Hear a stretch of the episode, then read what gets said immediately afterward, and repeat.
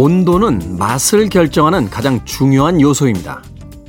갓 지은 밥의 온기, 뜨거운 찌개의 맛, 시원한 아이스 커피의 청량감, 따뜻한 한 잔의 차.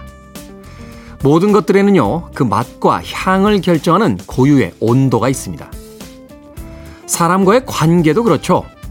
미지근한 듯 하지만 질리지 않는 친구들 간의 우정. 뜨겁게 타오르는 듯 열정적인 연인들의 사랑. 오랫동안 유지되는 은은한 포근한 가족의 이 온도들이 뒤죽박죽 될 때 많은 관계들이 위기를 맞게 됩니다. 요리의 온도를 맞추듯 그렇게 누군가와의 관계의 온도를 맞출 수 있다면 얼마나 좋을까? 라고 생각해 봅니다. 6월 18일 토요일 김태현의 프리웨이 시작합니다.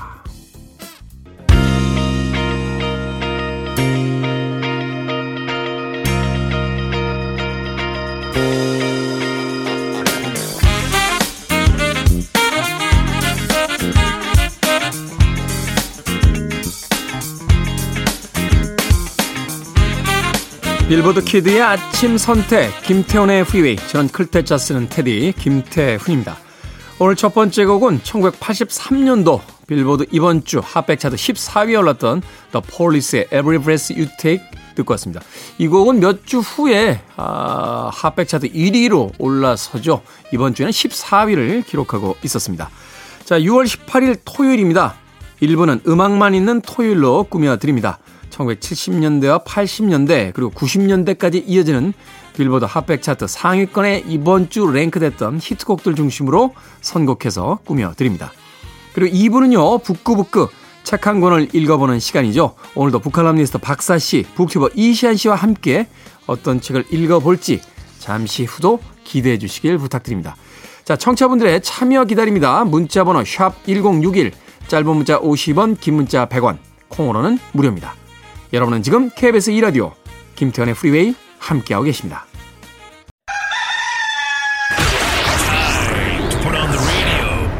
김태훈의 프리웨이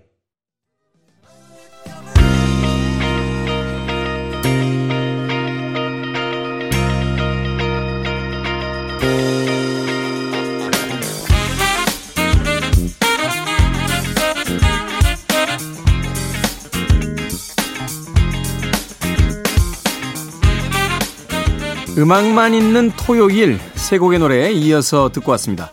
1970년대 히트곡들이었죠. 1971년 빌보드 핫백 차트 이번 주 18위에 올라있던 로버의 Me and You and a Dog Named Boo 그리고 이어진 두 번째 음악 1974년도 역시 같은 차트 이번 주 7위에 올라있던 올리비아 뉴튼 존의 If You Love Me Let Me Know 그리고 마지막 세 번째 곡 1977년도 역시 같은 차트 이번 주 6위에 올라있던 알란 오데이의 Undercover Angel까지 세 곡의 음악 이어서 듣고 왔습니다. 자, 3325님. 평일에 듣는 방송도 좋지만 주말에는 음악에 더 집중할 수 있어서 빠짐없이 듣고 있습니다. 살짝 티내봅니다. 라고 하셨습니다. 같은 음악도 어디서 듣느냐, 언제 듣느냐, 어떻게 듣느냐에 따라서 완전히 달라지죠. 사실 바쁜 그 주중에 출근길에 막 걸으면서 혹은 차 안에서 운전하면서 이렇게 듣는 음악하고 뭐 느긋하게 주말에 온전히 집중해서 듣는 음악은 같은 음악이라도 같은 음악은 아닐 겁니다. 물론 주중의 음악이 그 바쁜 일상의 하나의 위로가 되고요. 어, 또 활력소가 되는 그런 또 순기능이 있긴 있습니다만 저 역시도 음악을 들을 때는 오직 음악만 들을 수 있는 그 환경이 정말로 필요한 것이 아닐까. 예전만큼 음악들이요. 우리에게 많은 감동과 어떤 이야기를 들려주지 못하는 것은 음악에 문제가 있는 게 아니라 그 음악을 듣는 우리의 어떤 태도, 예전만큼 정말 최선을 다해서 음악을 듣는 경우가 별로 없는 것 같아요. 옛날에는 그 어머니나 아버지 이렇게 외출하시고 집에 아무도 없으면요. 정말 거실에서 어, 그 당시에 이제 전축이라고 그랬죠. 전축. 전축 위에다가 레코드판 올려놓고 정말 볼륨을 정말 크게 키워서 온전히 그 음악 속에서 머물렀던 그런 기억이 있습니다. 그러다 보니까요, 집에도 오디오가 있고 음악을 다 들을 수 있는데도 불구하고 시간이 좀 비면요, 어, 동네에 있는 LP바에 가서 예, LP바에서 신청곡으로 음악을 듣게 되는 경우가 아, 굉장히 많은 것 같아요. 아마도 그 음악에 집중할 수 있는 어떤 분위기 이런 것들이 필요했기 때문이 아닐까 하는 생각 해보게 됩니다. 3325님. 자, 최은경님, 석 달 만에 만난 딸과 살찐 걸로 이야기하다 싸웠습니다. 사랑하는데 왜 싸웠을까 싶네요. 누가 이기고 지고 할 일이 아니고 서로 걱정하는 마음이었던 건데요. 하셨습니다. 걱정이 잔소리가 되니까 그렇죠. 네. 서로 사랑하니까 싸웁니다. 네. 우리가 남극에 있는 에스키모인들과 싸울 일은 없잖아요. 아, 에스키모는 북극에 있나요? 북, 북극. 북극이죠? 북극입니다. 예, 북극에 있습니다. 예, 남극에는 원래는 아마 사람이 안 사는 거로 제가 아, 알고 있습니다. 예, 거기 이제 남극 기지가 있긴 있습니다만 원래는 이제 사람이 안 사는데 예, 북극으로 에스키모는 제가 정정하도록 하겠습니다. 예, 어찌됐건 적도에 있는 우리가 마사이족과 싸울 일은 없잖아요. 예, 서로 사랑하는 사이가 아니니까 바짝 붙어 있을수록 더 많이 싸웁니다. 너 왜 이렇게 살쪘어? 너 어떡하려고 그래? 벌써 애가 어 시집도 안 가네 이렇게 젊어가지고 어 당장 살 빼. 어 엄마는 걱정해. 엄마 목살 들어진 거 봐. 말이죠. 엄마 갱년기야? 말이죠. 나 요새 왜 이렇게 여자들 역할을 잘하죠? 네. 확실히, 확실히 나이 먹으니까 남성 호르몬이 많이 줄어들긴 한 것 같아요. 네. 요새는 그 댓글로 본 세상 이렇게 할 때요. 연기할 때 남자 역할은 잘 연기가 안 되고요. 여자 역할 연기가 참 그렇게 잘 됩디다. 네. 아무튼 사랑하는 엄마 딸 싸우는 거 아닙니다. 예, 서로 위로해주고 걱정해주고 야 말 나온 김에 둘이서 요 앞에 가서 삼겹살이나 구워 먹자 하면서 맛있는 거 드시면서 두 분 푸시길 바라겠습니다. 최은경님. 자, 음악으로 갑니다. 1987년도 이번 주 빌보드 hot백 차트 1위에 올라있던 곡이에요. Lisa Lisa and Cult Jam의 Head to Toe. 그리고 86년도 역시 같은 차트 9위에 올라있던 엘 드바지의 Who's Johnny까지 두 곡의 음악 이어집니다.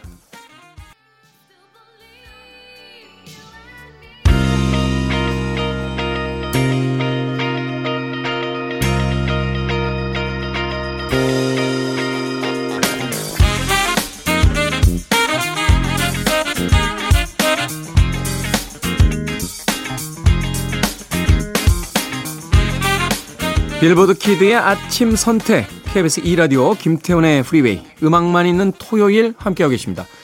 두 곡의 음악 이어서 듣고 왔습니다. 1985년도 빌보드 hot백 차트 이번 주 11위를 기록한 빌리 오션의 Suddenly 그리고 1988년도 역시 같은 차트 이번 주 14위를 차지했던 브렌다 케이 스타의 I Still Believe까지 두 곡의 음악 이어서 듣고 왔습니다.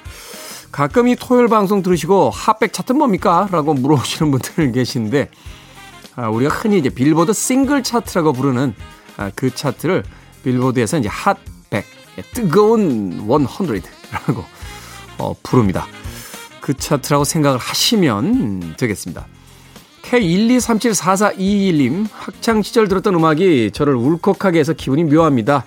어쨌든 즐거운 감정인 것 같습니다 하셨는데 그렇죠. 어, 80년대와 90년대, 뭐, 더 거슬러 올라가면 70년대의 학창 시절에 들었던 음악들, 음악이 가진 아주 묘한 아, 힘이 아닌가 하는 생각이 들어요. 음악은 힘이 아주 강해서 뭐 물건을 볼 때나 어떤 이야기를 들을 때 누군가를 쳐다볼 때 뭐 건물을 마주보게 됐을 때 또 마찬가지입니다만 과거의 추억과 이야기를 떠올리게 하는 데는 음악만한 강력한 힘을 가진 어떤 미디어는 없는 것이 아닐까 하는 생각이 듭니다. 저 역시도 옛날 음악들 우연찮게 다시 듣게 되면 정말로 그 음악을 한참 들었던 시절에 어느 장소, 어느 시간대에 가 있는 듯한 그런 착각이 들 때가 있어요. 그래서 일부러 어, 그 당시의 음악을 또 찾아 듣게 되는 경우도 있죠. 뭐 각자의 음악들, 아, 각자의 어떤 추억들이 각기 다를 테니까 가능하면 좀 더 다양한 음악들 이 시간을 통해서 틀어드리려고 노력하고 있습니다. 자, 심지연님. 테디, 남편이 여름 휴가를 정했다길래 나랑 같은 날짜지? 라고 했더니 아니에요. 매년 여름 휴가 나랑 같은 날짜에 잡았잖아. 라고 물었더니 올해는 나 홀로 휴가를 떠나고 싶어. 나 갱년기인가 봐. 하는데 저까지 없던 갱년기까지 생겨서 뚜껑 열리기 일보 직전입니다. 라고 하셨습니다.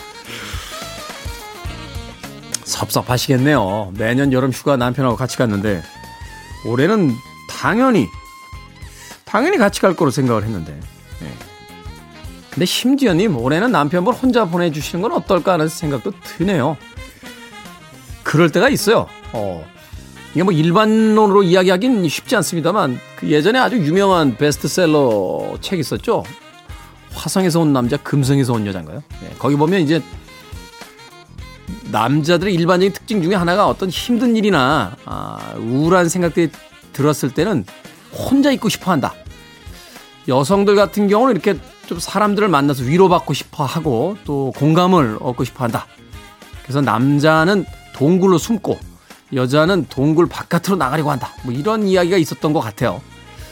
뭐 그걸 모든 성별에다 적용시킬 수는 없겠습니다만 남자 입장에서 보면 어느 정도는 맞는 것 같습니다. 네. 저나 제 주변에 있는 사람들이 이렇게 보면 힘든 일이 있을 때 그렇게 다른 사람들하고 있는 걸 별로 선호하지 않아요. 네. 혼자 있고 싶고, 네. 혼자 어디 여행 가고 싶고, 뭐 그렇습니다. 가끔 혼자 심지어 님도 이 기회를 통해서 혼자 여행 아니면 친구들과 여행 한번 가보시면 어떨까 하는 생각이 드는데요. 아닌가? 예. 저는 그렇게 생각합니다. 아, 심지어 화내지 마시고요. 남편분에게 뭔가 아, 좀 뭐라고 할까요? 마음이 가라앉는 그런 시기가 온 것 같으니까. 예. 뭐, 거기까지만 하겠습니다. 남의 부부관계에 너무 깊게 끼어들어가는 건 아닌 것 같아서요. 자, 1997년으로 갑니다. 아, 빌보드 hot백 차트 이번 주 5위에 올라있던 스파이스 걸스의 Say You'll Be There. 그리고 98년도 역시 같은 차트 이번 주 19위에 올라있던 엔싱크의 I Want You Back까지 두 곡의 음악 이어집니다. You're listening to one of the best radio stations around. You're listening to 김태훈의 Freeway. 빌보드 키드의 아침 선택 KBS 2라디오 김태훈의 프리웨이 함께하고 계십니다. 1부 끝곡은 1976년 빌보드 핫백 차트 이번 주 3위에 올라있던 도로시 무어의 Misty Blue 준비했습니다. 저는 잠시 후 2부에서 뵙겠습니다.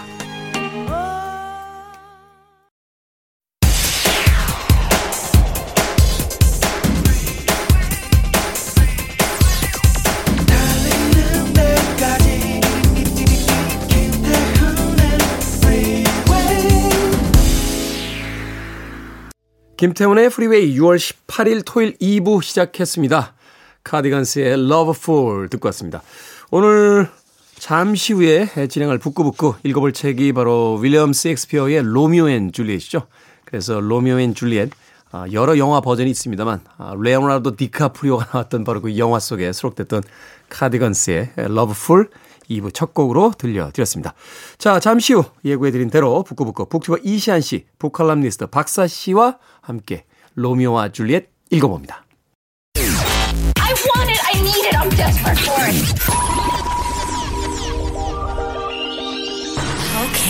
Do it. 김태훈의 Freeway.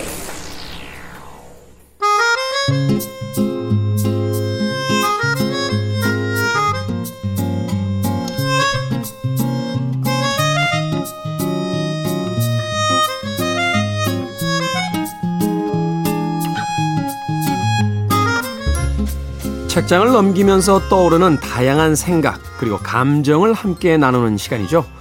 북구북구 북튜버 이시안 씨, 북칼럼니스트 박사 씨와 함께합니다. 어서 오세요. 네, 안녕하세요. 반갑습니다.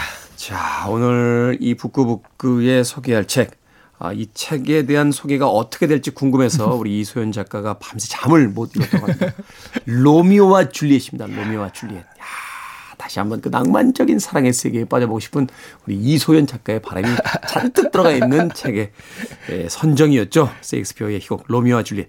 모르는 사람은 없는 작품이지만 막상 읽어본 사람은 그다지 그렇죠. 많지 않은. 가령 위대한 개츠비 같은 경우에는 모르는 사람도 많아요. 음. 아는 사람이나 개츠비 개츠비야지 모르는 사람은 많은데 로미오와 줄리엣을 모르는 사람은 없어요. 그렇죠. 없죠. 네. 이거 이 로미오와 줄리엣의 이야기는 사실 이제 윌리엄 셰익스피어가 썼다라기보다는 그 이전에 존재했던 수많은 어떤 사랑의 그 어떤 패턴들 중에서 어떤 네. 그 비극적 사랑의 원형을 이제 골라낸 거잖아요. 그렇죠. 근데 그 이후에도 무수히 많은 작품들이 이걸 변주했으니까. 그리스 로마 신화의 피라미스와 티스베라고 네. 이거를 세익스피어가 카피했다라는 얘기도 그래서 있잖아요. 사실은 그게 정론이죠. 네. 근데 그걸 과연 또 카피라고 봐야 되느냐. 음. 두 사람이 사랑하는데 양쪽 집안에 반대가 있다. 이건 뭐 그냥 누가 그 원작자라고 얘기할 수 없는 사실은 그런 거 아닐까요? 네. 뭐. 아니 그래서 저는 이걸 보면서요 정말 로미오와 줄리엣은 안 읽었지만 그 패러디는 정말 많이 봤잖아요. 그렇죠. 굉장히 뭐 다양한 뭐 만화든지 뭐 굉장히 많은 패러디 봤잖아요. 그 하다못해 그 위대한 가문 시리즈도 있잖아요. 그래서 이걸 읽는데 아 이거 내가 원전을 읽고 있는 그런 느낌이 아니고 아 패러디를 읽고 있구나 약간 오히려 오히려, 오히려- 그런 느낌이더라고요. 오히려 원본을 봤을 때. 네. 영화로는 레오나르도 디카프리오 나온 것도 보셨고 네. 웨스트 사이드 스토리도 사실 이거잖아요. 웨스트 사이드 스토리가 이제 로미오와 줄리엣의 뮤지컬 버전이죠. 네, 네, 네. 어, 네. 그러니까 다 사람들이 다 알긴 다 알아요. 줄거리까지 다 아는데 책을 본 사람은 진짜 드문 것 같습니다. 사실 그러다 보니까 너무 많은 서브 그 텍스트들이 있고 패러디들이 있고 또 리메이크 작들 영화나 이제 영상으로서의 어떤 리메이크 작들이 많기 때문에 사실 이제 원본인 셰익스피어의 그 책을 본 사람은 그렇게 많지 않은 것 같아요. 저도 다시 이렇게 읽어보면서 느꼈지만 이 문체나 이런 게 사실은 이제 영국의 고체를 이제 번역했기 때문에 현대의 어떤 소설들을 많이 보신 분들에게 이렇게 익숙한 문체는 아니기 때문에 사실은 이제 초입에서 그만두시는 경우가 굉장히 많은 것 같은데 그럼에도 불구하고 저희는 읽어봤습니다. 자, 이 줄거리 소개부터 좀 해주시죠. 네. 뭐 간단하게 할 수 있을 것 같은데 음. 이탈리아의 베로나시의 그 명망 있는 두 가문이 몬테규가와 캐퓰릿가거든요. 네. 근데 굉장히 오랜 원수지간입니다. 근데 여기서 한 가지 제가 깨달은 게 로미오의 풀네임이요. 우리 로미오만 아는데 로미오 몬테규고요. 네, 로미오 줄리엣은 줄리엣 캐퓰릿이에요. 캐퓰릿 굉장히 낯설잖아요. 낯설죠. 어, 생각보다 글을 읽으면 낯선 게 되게 많아요. 그 가문의 이름 성이 붙게 되면 되게 이상하게 되죠. 네. 그리고 우리가 로미오와 줄리엣 다 아는 얘기야라고 하는데 막상 해보면 가령 이 친구들이 만나서 헤어져, 아까 만나서 결혼하고 죽기까지 걸린 시간이 5일이거든요. 5일. 5일 만에 이 모든 게 다 이루어진다 이런 거 보면서 섣불렀어. 아 그리고 그게 있더라고 요 이게 연극으로 하다 보니까 한 번에 빨리 보여줘야 돼가지고 음, 중간 텍- 과정들이 예, 없죠. 예, 그런 텍스트상의 그 문제도 있다고 하더라고요. 근데 생각보다 읽어보면 그렇게 어 이거 재밌는데 하는 요소들이 많긴 많거든요. 음, 네. 꼭 읽어보시면 좋겠는데요. 근데 로미오가 캐프리카의 가장 모도에 참가했다가 줄리엣을 보고 첫눈에 반해서 구애를 합니다. 그리고 바로 성공을 하죠. 네. 게다가 결혼까지. 음. 3일 만에 3일, 일어난 만, 일입니다. 3일 만에 네. 하객들 안 부르고 자기들끼리 네, 그렇죠. 몰래. 네. 네. 근데 그만 줄리엣의 사촌인 티볼트를 로미오가 죽여버리게 돼요. 음. 군주에 의해서 추방 명령을 받고 줄리엣은 페리스란 귀족에게 시집갈 처지에 놓이게 되죠. 네. 그 연인들이 이제 헤어지게 되는 건데요. 그것을 지켜보는 로렌스 신부가 이것을 좀 해결하기 위해서 줄리엣에게 수면제를 주고 죽음을 가장해라 라고 하는데 그 로미오한테 연락을 못 해요. 음, 연락을 하려고 했는데, 했는데 그게 안 되죠. 네, 네. 그래서 로미오는 줄리엣이 죽은 줄 알고 누워 있는 묘지로 가서 독약으로 자살을 하게 됩니다. 네. 그러니까 그때 깨어난 줄리엣이요 옆에 죽어 있는 로미오를 보고 단검으로 자결을 하게 돼요. 음. 그게 이 사건의 결말이고요. 그이 결말을 들은 두 가문은 결국 화해하면서 끝나게 됩니다.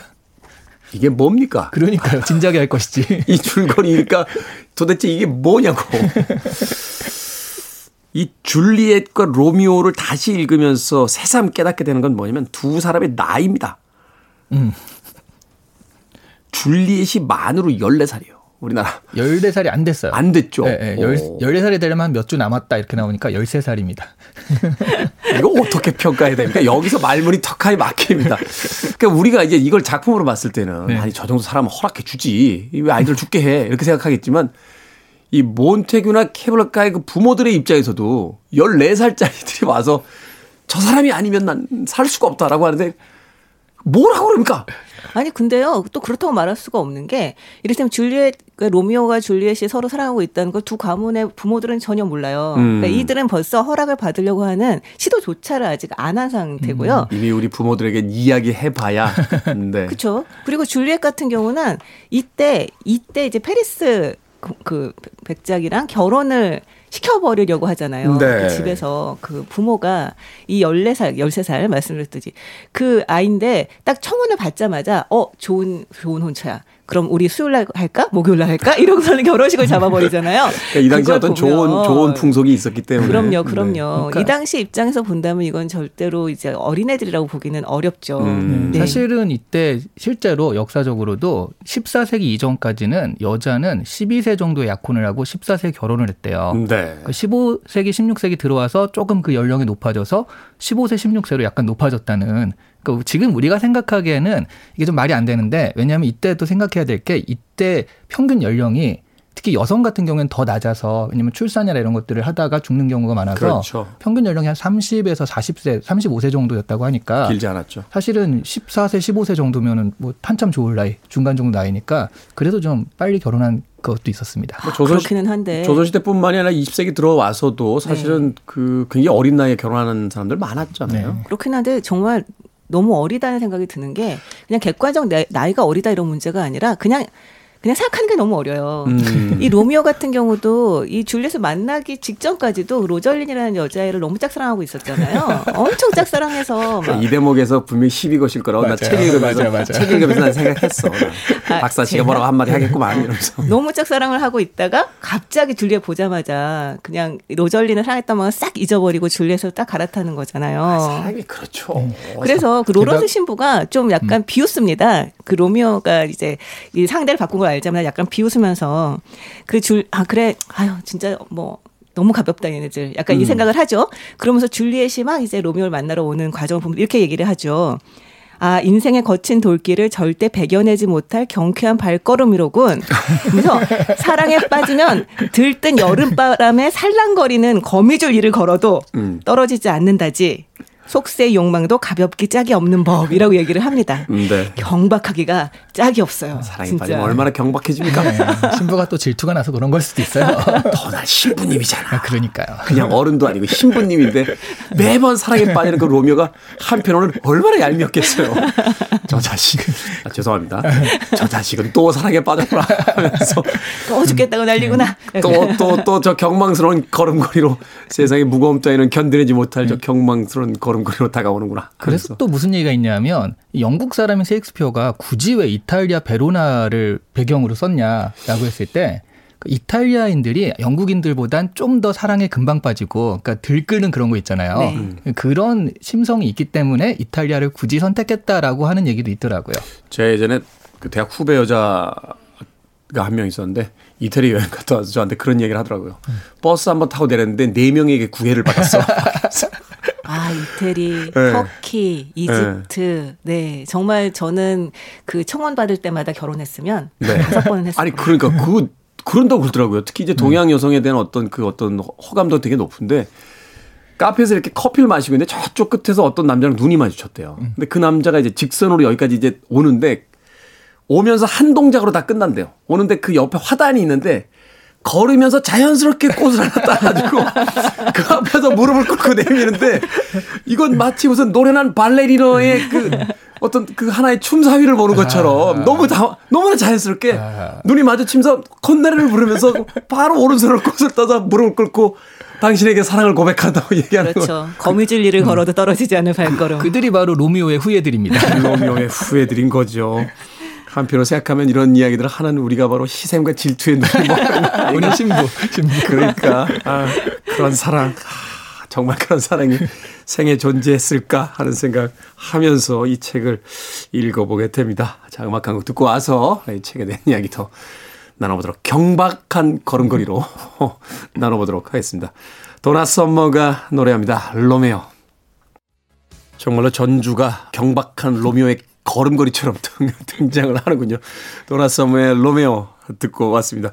빌보드 키드의 아침 선택 KBS 2라디오 김태훈의 Freeway 북구북구 오늘은 로미오와 줄리엣 아, 셰익스피어의 작품 박사 씨와 이시안 씨와 함께 읽어보고 있습니다. 자, 사랑에 빠지면 시인이 된다 하는 건 동서고금을 막론하고 진리인데 사랑에 빠진 로미오와 줄리엣들의 이제 대사를 좀 어, 음미해 보도록 하겠습니다. 이 책은 사실 이제 연극을 위한 대본으로서 희곡으로서 쓰여진 작품이기 때문에 에, 역시 대사에 어떤 그 중심이 있는데 셰익스피어의 많은 작품들 특히 이제 대사 이게 뭐 소고긴 합니다만 대사빨 이런 거 대사가 정말 끝내주죠. 끝내주죠. 네. 진짜 대사만 보면은 무슨 14살이야. 진짜 사랑에 대해서 알 만큼 아는, 아네. 약간 이런 그렇죠. 느낌이 들 정도로. 그러니까 우리가 책을 읽어 나가면서 네. 이 로미오와 줄리엣의 나이를 의식하지 못하게 되는 것이 바로 이 셰익스피어의 그 수려한 어떤 대사 때문이다라는 생각을 해보게 되는데요. 네, 맞아요. 근데 정말 저는 되게 놀랐던 게 뭐냐면 이 문학적인 대사들 이렇게 운문과 산문이 섞여 있거든요. 문학적인 대사들도 너무나 이를테면 정말 아 심오하다 싶을 정도로 되게 깊이 있고 아름답지만 이 산문 대사들이 이제 아주 절묘하게 섞여 있는 게 네. 이 신분이 낮은 뭐 하인이나 이런 계층들은 대화를 나눌 때 산문을 씁니다. 네. 그런데 정말 온갖 음담패설이 막 섞여 있고 정말 귀족들이 대화할 때는 운문인데 이들은 정말 너무나 이제 막 재담에다가 막 아주 아주 재미있게 막 얘기를 끌어가요. 그 멜로디만 붙이면 바로 그냥 음악이 될 것처럼 서로 이제 대화를 나누는 게 아주 흥미롭죠. 근데 이 산문과 이, 이 하인들이 하는 산문과 이 귀족이 하는 운문이 너무 절묘하게 섞여 있는 거예요. 음. 그래서 진짜 하인들이 하는 이야기에 막 빵빵 터지면서 웃다가 이제 귀족들이 얘기를 나오면 되게 문학적인 시가 흐르는 거죠. 그걸 우리나라 번역도 참 잘했다는 생각이 드는데 한 하 이 하인들의 말투는 이런 거예요. 그랬습죠. 저랬습죠. 그건 아니라고 생각합니다. 막 이렇게 가는데 이제 귀족들의 언어는 저 하늘에 나는 새들을 봐. 저들은 마치 중정을 느끼지 못하는 것처럼 너무나 자유롭게 저 하늘을 날고 있잖아. 막 이러면서 근데 귀족치고는 좀 경박한 느낌이. 경박해요. 책 자체가. 책 자체가 경박하다. 아니 근데 어쨌든 이걸 보고 있으면 아 그 당시에 이제 어쨌든 사람들이 이것을 보러 오잖아요. 그러면 왜 우리 요즘 하는 말이 있잖아요. 네가 뭘 좋아할지 몰라도 다 준비해봤어. 약간 이런 느낌인 거죠. 말만 해. 좀 음담패설이나 막 이런 걸 좋아하는 사람들도 좋아할 구석이 있고 음, 음. 문학적인 시의 깊이가 있는 것을 좋아하는 사람들은 또 그걸 좋아할 만한 또 구설이 있는 거죠. 음, 네. 이제 그런 걸 보면서 아 이 사람이 진짜로 정말 그 능수능란하구나 이 말을 이용하는데 정말 능수능란하구나는 생각을 좀 하게 됩니다. 그리고 네. 지금이니까 고전이지 당시는 완전 대중을 위한 대중 문화였거든요, 이게. 그 뮤지컬 토미상을 받았던 뮤지컬 작품 중에요. Something Rotten이라고 있어요. 이게 그 뮤지컬이 어떻게 만들어졌는가에 대한 가상 역사를 다루는데 그 시대 배경이 바로 세익스피어 시대예요. 이 극작가와 극단 사람들이 나오는데 뭘 해도 안 돼요. 왜냐하면 세익스피어가 다 해버려서 그 세익스피어가 그 당시에 당대 스타인 거예요. 세익스피어 작품만 사람들이 다 기다리고 있고 세익스피어 전용 극장에 막 몰려가고 그래서 세익스피어를 누르는 걸작을 만들겠다 하면서 노래를 합시다. 그러니까 그 등장인물들이 뭐라고? 연극을 하다 말고 갑자기 노래를 한다고? 그걸 누가 좋아하겠나? 하면서 뮤지컬을 만들어 나가는 그 과정들이 나오게 되는데 그만큼 동시대에는 뭐 최고의 대중 스타였던 거죠. 그리고 어. 대사가 그러니까 어떤 거는 굉장히 상징적이고 가령 가장 유명한 대사가 그거잖아요. 오 로미오 그대는 왜 로미오인가요? 얼핏 들으면 이게 뭔 소리야? 로미오니까 로미오지인데 사실은 그 로미오 내가 사랑에 빠진 그 로미오가 왜 하필이면 그 원수가의 로미오인가요? 그렇죠. 이런 거를 축약해서 그렇게 얘기를 하잖아요. 그걸 사랑의 히어로서 만들어낸다는 거. 네, 그런 것들이 야 이게 대사의 어떤 그 운문적인 거, 시적인 것도 대단하고요. 또 산문적으로는 그 통찰 있죠.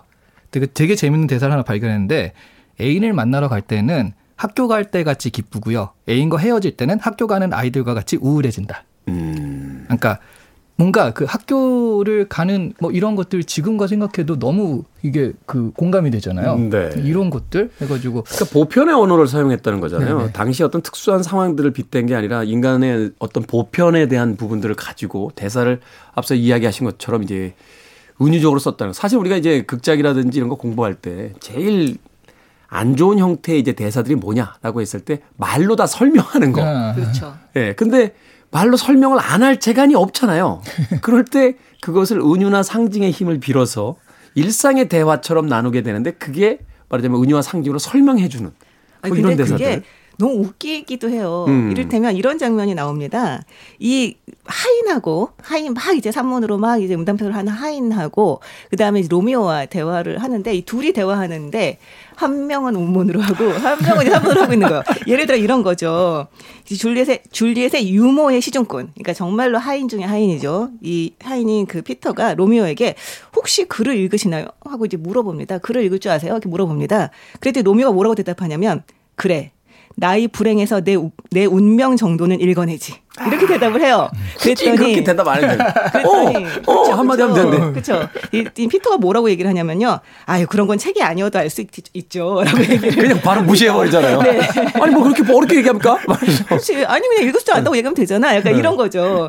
근데 정말 이런 어떤 그 이제 그리스 비극에서부터 쭉 이어져 내려오는 어떤 웅장하고 좀 음. 깊이 있는 그 운문과 이런 정말 일상적인 얘기들을 너- 섞는 것이 그냥 단순하게 아 그냥 재미있다 정도가 아니라 와 이 사람이 약간 조롱의 의미를 좀 담고 있나? 약간 이런 생각까지 불러일으키는 면이 있어요. 그런 면이 참 이 섹스피어의 대단하다는 느낌을 받게 되는데 앞서 이야기하신 것처럼 뭐든지 다 있다 이 작품 안에. 네. 그러니까 사실 그의 대중극들은 또 일반적인 서민들이라든지 이런 그 귀족 가문이 아닌 사람들도 많이 보러 왔잖아요.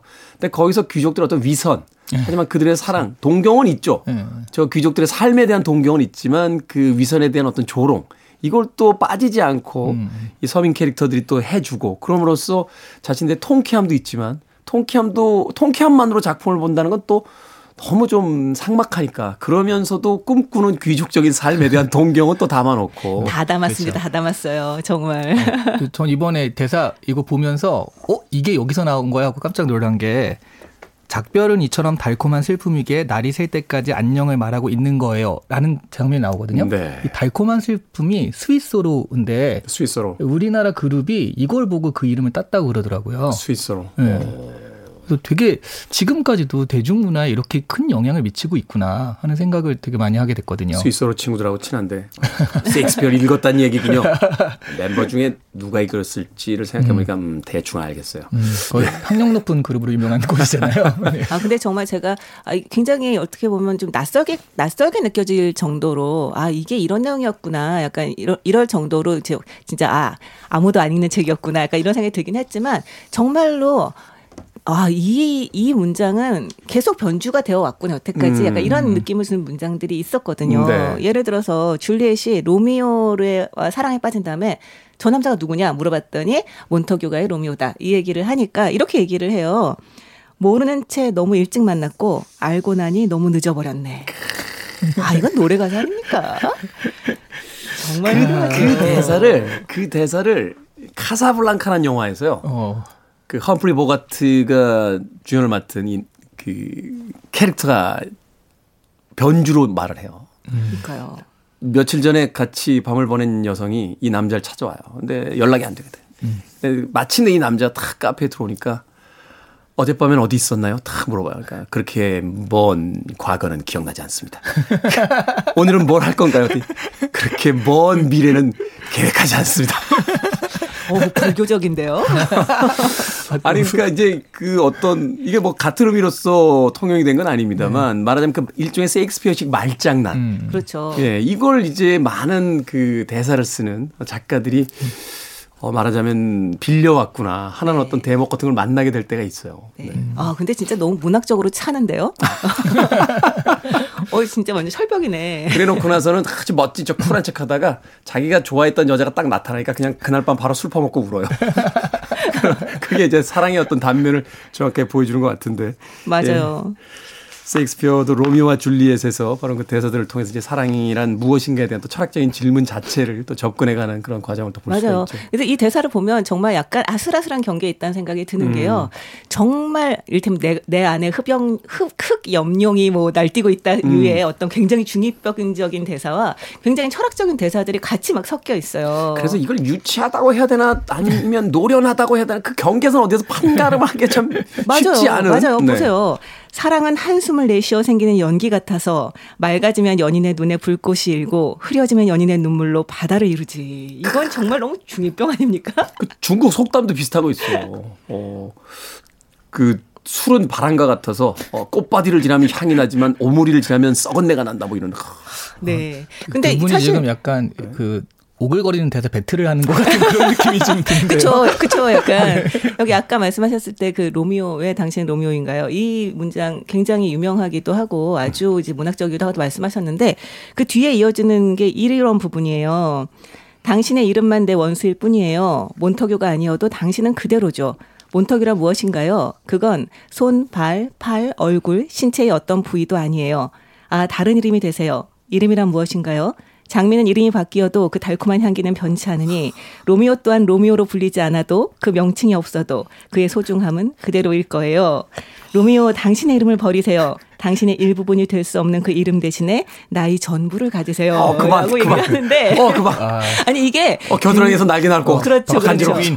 그렇죠. 결국 배틀에 손발이 이겼습니다. 막 오그라드는 것 같지만 네. 굉장히 철학적인 얘기를 담고 있거든요. 사실 이게 그러, 사실은 네. 이제 그 대사 속에서 우리가 뭐 김춘수의 꽃 같은 시도 떠올려 볼 수 있고. 그럼요. 이게 이름과 정체성의 관계, 형식과 본질의 관계, 언어와 존재의 관계, 깊이와 기의 관계 등을 다 다루고 있다라고 음, 이 네. 역자 같은 경우가 역자 후기에서 얘기를 하고 있는데 저도 보면서 정말 그 생각이 들더라고요. 생텍쥐베리의 저 어린 왕자도 떠올라요. 어, 그러니까 네. 그렇죠. 이 작품 하나가 정말 전 세계에 얼마나 많은 영향을 주었는가. 왜 셰익스피어가 작가들의 작가인가.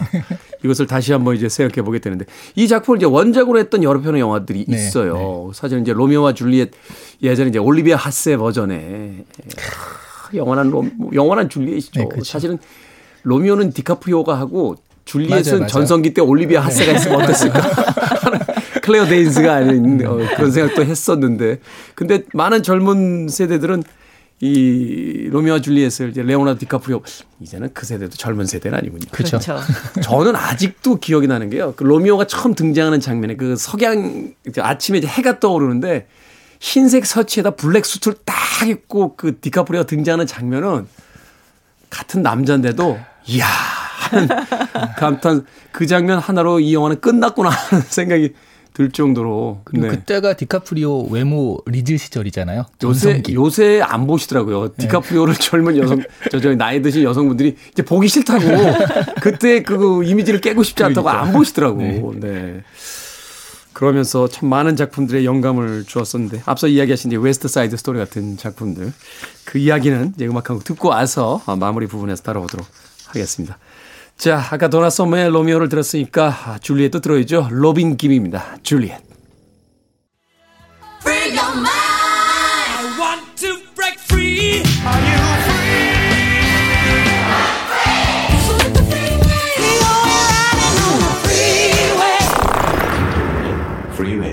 빌보드 키드의 아침 선택 KBS 2라디오 김태훈의 Freeway 북칼럼니스트 박사 씨, 북튜버 이시안 씨와 함께 로미오와 줄리엣 북구북구에서 읽어보고 있습니다.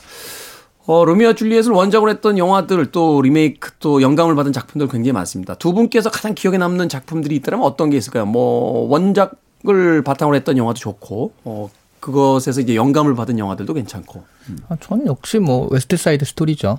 아, 웨스트 사이드 스토리도 이제 최근에 이제 스티븐 스필버그의 리메이크 버전이 있고 예전에 뮤지컬로 봤을 때, 아, 뮤지컬 자체로 봤을 때, 그 처음에 로미오 줄리엣인지 몰랐어요. 음. 모르고 그냥 어렸을 때 봤는데, 그 자체로 음악도 좋고, 그 일단 그, 음악이 번스타인이에요. 끝났죠. 끝났죠. 뭐 그냥. 갱스터 간의 그런 사, 거기서 싹트는 사랑 이야기 해가지고, 우와! 그랬는데 나중에, 우리가 그때 어렸을 땐 로미오와 줄리엣은 굉장히 고리타분하다고 생각을 하잖아요. 음, 근데 네. 원제, 원작이 그거라고 해서 되게 깜짝 놀랐던 기억이 있거든요. 음. 저는 아직도 어렸을 때 그 뮤지컬, 실제 극장 가서 봤던 뮤지컬로 봤던 웨스트 사이드 스토리가 제일 기억이 나요.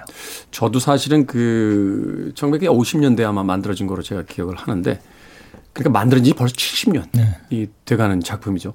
그 오리지널 웨스트 사이드 스토리는 정말 그 물론 이제 브로드웨이에서 이제 영화화 됐습니다만 그 음악이 이제 번스타인이고 네. 심지어는 손더하임이 작사를 했어요. 어, 음. 스티븐 손더하임도 얼마 전에 타계했습니다만 뮤지컬계에서는 뭐 불세출의 작곡가인데 음. 작곡을 번스타인이 하니까 그럼 저는 작사만 하겠습니다. 그래서 작사를 했는데 그 노래들 지금 들어도 뭐 너무나 명곡이고 특히나 제가 그 돌아가신 정영일 영화 평론가가 이 웨스트 사이드 스토리를 했던 한 줄 평이 가장 기억에 남는 게 춤이 웅변이 될 수 있음을 보여준 영화라고. 그 젊은이들이 왜 거기서 현실에서 벗어나고자 막 그 거리에서 춤을 추는 장면들 특히 이제 오프닝 씬의 그 10분이 넘어가는 오프닝 씬은 영화사의 가장 위대한 작품 중에 하나로 이제 기록이 되게 하는 저도 네. 그래서 그 영화가 계속 기억이 저는 남아요. 슬프게도 로미오와 줄리엣을 가지고 한 영화들을 본 게 하나도 없어요.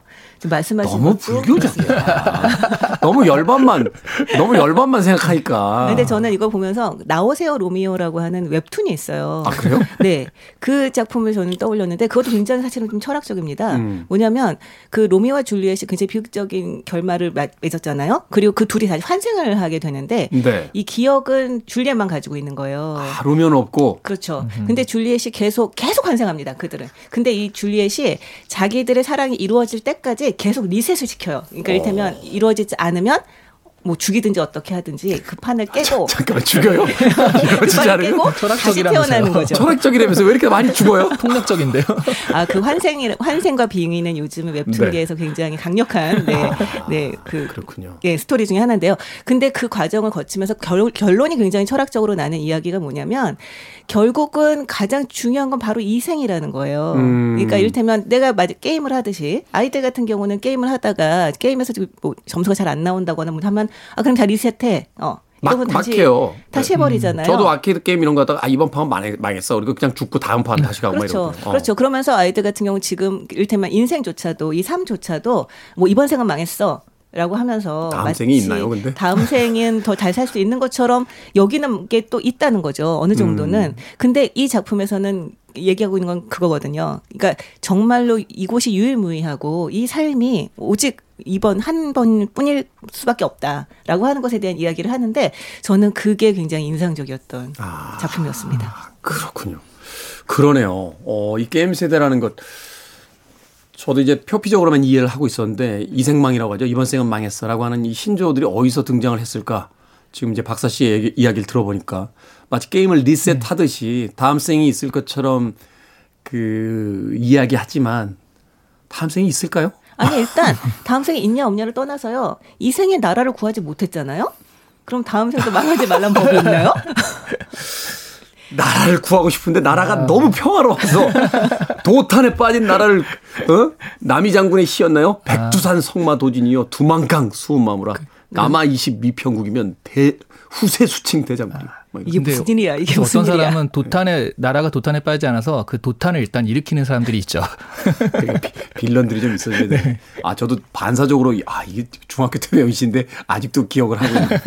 네. 백두산 돌은 칼을 갈아 없애고 네, 두만강 물은 말을 먹여 없애고. 어떻게 하다가 보니까 로미오와 줄리엣에서 백두산 두만강까지 나왔습니다.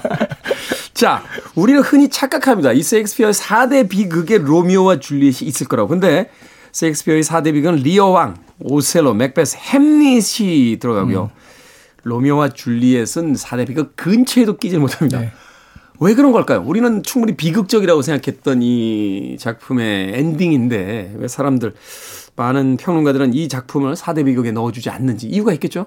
아마 이유가 있겠죠. 평론가들의 이유는 아마 이시안 씨가 말씀해 주실 거고요. 네. 제 생각에는 아 정말 이게 그러니까 정말 희극과 비극이 섞여 있어요. 우리가 음. 스토리만 들으면 너무 비극이잖아요. 스토리만 들으면 비극인데 이 극 자체는 이야기를 보면 정말 아까 말씀드렸듯이 아주 하인들이 나와서 계속 이, 이 티카티카를 하면서 네. 막 재담을 주고받고 막 어떤 뭐 음담 패설을 하고 약간 이런 장면들이 되게 웃음을 유발하는 요소들이 있습니다.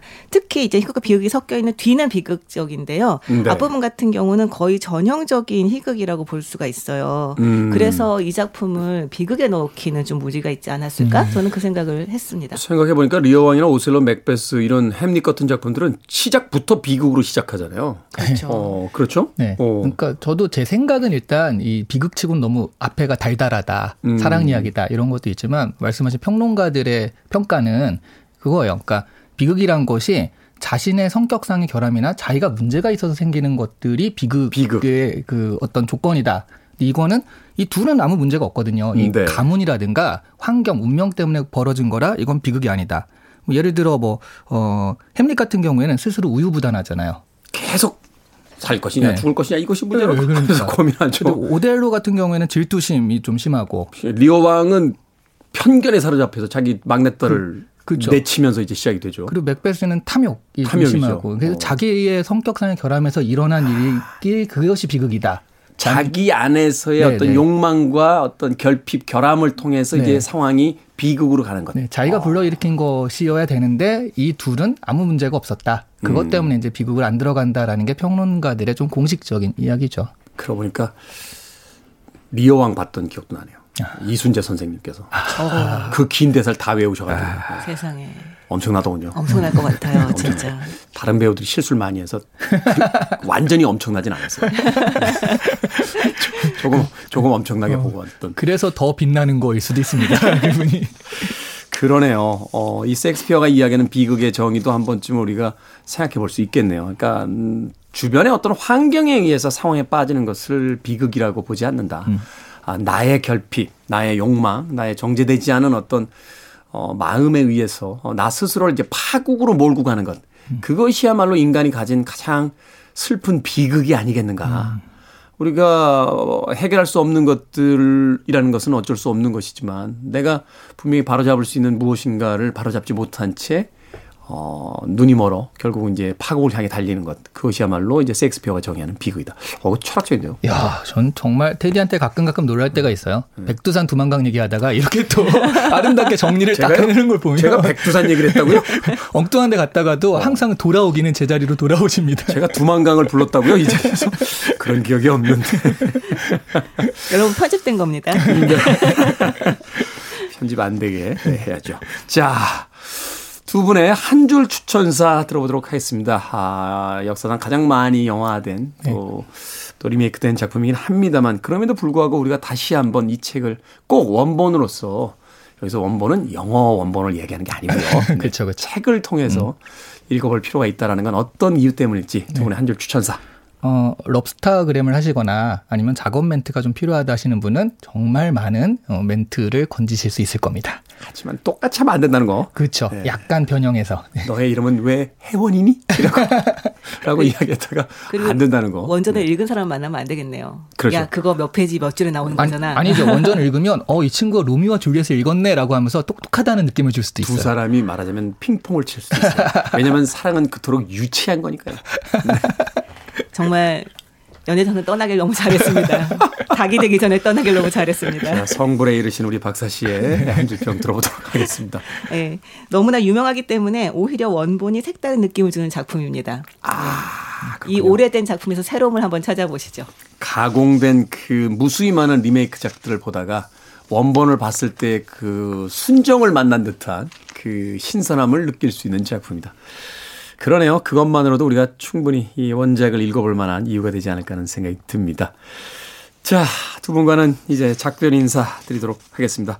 오늘은 셰익스피어의 로미오와 줄리엣 읽어봤고요. 다음 주에는 분단 시대를 그린 어, 최인훈 작가의 광장. 아마도 나이가 좀 있으신 분들은 음, 이 책 한 번쯤 어, 들어보시지 않았을까, 읽어보시지 않았을까 하는 생각을 해보면서 다음 주에 읽어보도록 하겠습니다. 북튜버 이시안 씨, 북칼럼니스트 박사 씨와 책 이야기 나눠봤습니다. 고맙습니다. 네, 네, 감사합니다. 고맙습니다. 음악 한 곡 듣습니다. 역시나 레오나르도 디카프리오와 클레어 데인즈가 나왔던 영화 로미오 앤 줄리엣의 OST 중에서 데지레의 Kissing You 듣습니다.